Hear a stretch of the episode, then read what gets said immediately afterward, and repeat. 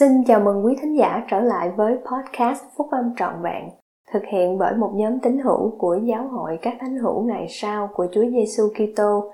Chúng tôi xin được chia sẻ cùng quý vị các nguyên tắc phúc âm giúp chúng ta có một cuộc sống hạnh phúc từ những bài viết đăng trong các tạp chí của giáo hội phát hành định kỳ vào mỗi tháng.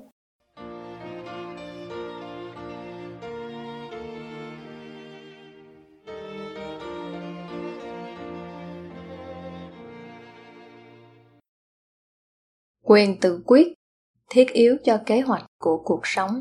Bài của anh cả Robert D. Hales thuộc nhóm túc số 12 vị sứ đồ của giáo hội các thánh hữu ngày sau của Chúa Giêsu Kitô. Mới đây, tôi nhận được một bức thư của một người bạn quen biết đã 50 năm, không phải là tín hữu của giáo hội. Tôi đã gửi cho anh ấy một số tài liệu về phúc âm để đọc và anh ấy hồi âm cho tôi như sau. Thoạt đầu, rất khó cho tôi để hiểu ý nghĩa của biệt ngữ điển hình của người mặt môn như từ quyền tự quyết. Có lẽ một trang từ vựng sẽ giúp ích hơn. Tôi ngạc nhiên vì anh ấy không hiểu điều mà chúng ta muốn nói qua từ quyền tự quyết. Tôi đi tìm trên từ điển trực tuyến trong số 10 định nghĩa và cách sử dụng từ quyền tự quyết thì không có định nghĩa nào cho thấy ý của việc lựa chọn để hành động chúng ta dạy rằng, quyền tự quyết là khả năng và đặc ân mà thượng đế ban cho chúng ta để lựa chọn và hành động lấy một mình chứ không bị tác động.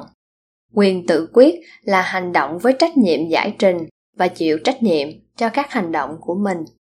Quyền tự quyết của chúng ta là thiết yếu cho kế hoạch cứu rỗi.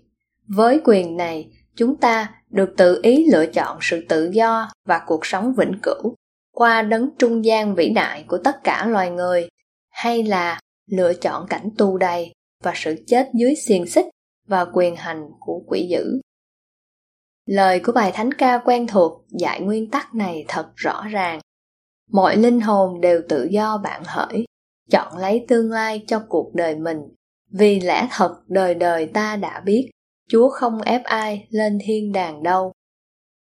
Để trả lời cho câu hỏi của người bạn tôi và những câu hỏi của những người nam nữ tốt lành ở khắp nơi, tôi xin chia sẻ thêm với các anh chị em điều chúng ta biết về ý nghĩa này của quyền tự quyết. Trước khi chúng ta đến thế gian này, Cha Thiên Thượng đã trình bày kế hoạch cứu rỗi của Ngài, một kế hoạch để đến thế gian và tiếp nhận một thể xác, chọn để hành động giữa điều tốt và điều xấu, cũng như tiến triển để trở thành giống như Ngài, cùng sống với Ngài vĩnh viễn. Quyền tự quyết của chúng ta, khả năng lựa chọn và hành động cho mình là một yếu tố thiết yếu của kế hoạch này. Nếu không có quyền tự quyết, chúng ta không thể nào chọn điều đúng và tiến triển. Tuy nhiên, với quyền tự quyết, chúng ta có thể chọn điều sai, phạm tội và bị mất cơ hội được sống với cha thiên thượng lần nữa. Vì lý do này, một đấng cứu rỗi sẽ được gửi đến để gánh chịu tội lỗi của chúng ta và cứu chuộc chúng ta. Nếu chúng ta chịu hối cải nhờ vào sự chuộc tội vô hạn của ngài, nên ngài đã mang đến kế hoạch thương xót và để thỏa mãn sự đòi hỏi của công lý. Sau khi cha thiên thượng trình bày kế hoạch của ngài, lucifer bước ra nói rằng, xin phái tôi đi, tôi sẽ cứu chuộc tất cả nhân loại, khiến cho không một linh hồn nào sẽ bị thất lạc. Vậy nên, xin ban sự vinh hiển của ngài cho tôi. Kế hoạch này đã bị đức chúa cha bác bỏ vì nó chối bỏ quyền tự quyết của chúng ta Quả thật, đó là một kế hoạch phản nghịch. Rồi Chúa Giêsu Kitô, con trai yêu dấu và được lựa chọn từ lúc khởi thủy của Cha Thiên Thượng, sử dụng quyền tự quyết của Ngài để nói rằng, Thưa cha, xin ý cha sẽ được nên và vinh quang sẽ thuộc về cha mãi mãi. Ngài sẽ là đấng cứu rỗi của chúng ta, đấng cứu rỗi của thế gian. Vì Lucifer chống đối, nên một cuộc xung đột thuộc linh lớn xảy ra sau đó. Mỗi con cái của cha thiên thượng có cơ hội để sử dụng quyền tự quyết mà cha thiên thượng đã ban cho họ. Chúng ta chọn có đức tin nơi đấng cứu rỗi.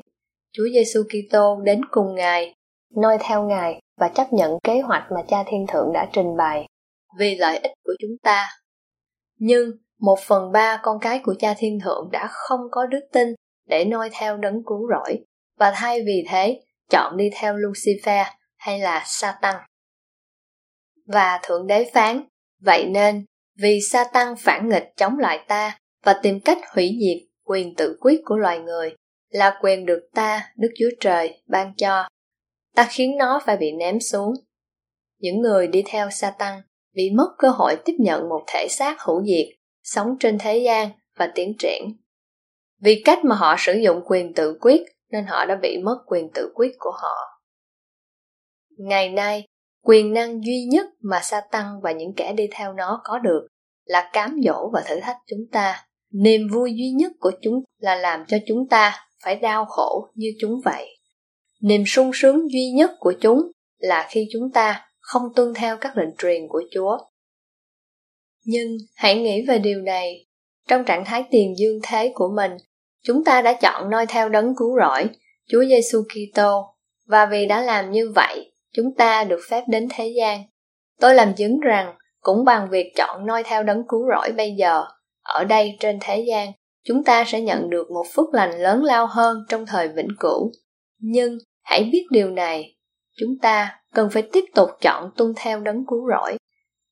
Thời vĩnh cửu đang lâm nguy và việc chúng ta sử dụng quyền tự quyết và hành động của mình một cách khôn ngoan là thiết yếu để chúng ta có thể có được cuộc sống vĩnh cửu.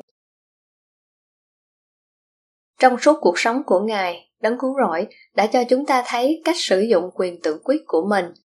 Khi còn niên thiếu ở Jerusalem, Ngài đã cẩn thận chọn lo việc cha Ngài trong giáo vụ của Ngài, Ngài đã vâng lời chọn thực hiện ý muốn của cha Ngài. Trong vườn Gethsemane, Ngài đã chọn gánh chịu tất cả mọi điều và nói rằng, xin ý cha được nên, chứ không theo ý tôi. Có một thiên sứ từ trên trời hiện xuống cùng Ngài, mà thêm sức cho Ngài. Trên cây thập tự, Ngài đã chọn yêu thương kẻ thù của Ngài và cầu nguyện. Lại cha, xin tha cho họ, vì họ không biết mình làm điều gì. Và rồi, để Ngài có thể cuối cùng chứng tỏ rằng Ngài đang chọn cho bản thân Ngài. Ngài đã bị bỏ lại một mình. Ngài hỏi, Đức Chúa Trời tôi ơi, sao Ngài lìa bỏ tôi? Cuối cùng, Ngài đã sử dụng quyền tự quyết của Ngài để hành động, chịu đựng đến cùng, đến khi Ngài có thể phán, mọi việc đã được trọn. Mặc dù Ngài bị thử thách trong mọi việc, cũng như chúng ta, với mọi sự lựa chọn và mọi hành động, nhưng Ngài đã sử dụng quyền tự quyết để làm đấng cứu rỗi của chúng ta, bẻ gãy xiềng xích của tội lỗi và cái chết cho chúng ta. Và qua cuộc sống hoàn hảo của Ngài, Ngài đã dạy chúng ta biết rằng khi chúng ta chọn làm theo ý muốn của Cha Thiên Thượng, thì quyền tự quyết của chúng ta được bảo tồn, cơ hội của chúng ta gia tăng và chúng ta tiến triển. Bằng chứng về lẽ thật này được tìm thấy trong khắp thánh thư. Job bị mất tất cả nhưng ông đã chọn tiếp tục trung tín và ông đã nhận được các phúc lành vĩnh cửu của Thượng Đế. Mary và Joseph chọn tuân theo lời cảnh báo của một thiên sứ để chạy trốn đến Ai Cập và cuộc sống của đấng cứu rỗi đã được bảo vệ. Joseph Smith chọn tuân theo những chỉ dẫn của Moroni và sự phục hồi đã được khai mở như đã được tiên tri. Bất cứ khi nào chúng ta chọn đến cùng đấng Kitô mang lấy danh của Ngài và tuân theo các tôi tớ của Ngài, thì chúng ta tiến triển dọc trên con đường dẫn đến cuộc sống vĩnh cửu. Trong cuộc hành trình trên trần thế của mình, sẽ rất hữu ích để nhớ rằng điều trái ngược cũng đúng thật. Khi chúng ta không giữ các lệnh truyền và tuân theo những thúc giục của Đức Thánh Linh, thì chúng ta có ít cơ hội hơn. Khả năng của chúng ta để hành động và tiến triển bị giảm bớt. Khi ca-in giết em mình vì ông yêu mến sa tăng nhiều hơn thượng đế thì sự tiến triển phần thuộc linh của ông bị ngừng lại. Trong thời niên thiếu của tôi tôi đã học được một bài học quan trọng về những hành động của chúng ta có thể giới hạn sự tự do của mình như thế nào. Một ngày nọ cha tôi giao cho tôi nhiệm vụ đánh vét ni cái sàn nhà bằng gỗ. Tôi quyết định bắt đầu từ cửa và tiến dần vào phòng. Khi sắp làm xong, tôi thấy rằng tôi đã không có lối ra. Không có cửa sổ hay cửa chính ở phía bên kia. Tôi thật sự dồn mình vào góc nhà, trong khi đánh vét ni sàn nhà. Tôi không có chỗ nào để đi ra cả. Tôi bị mắc kẹt rồi.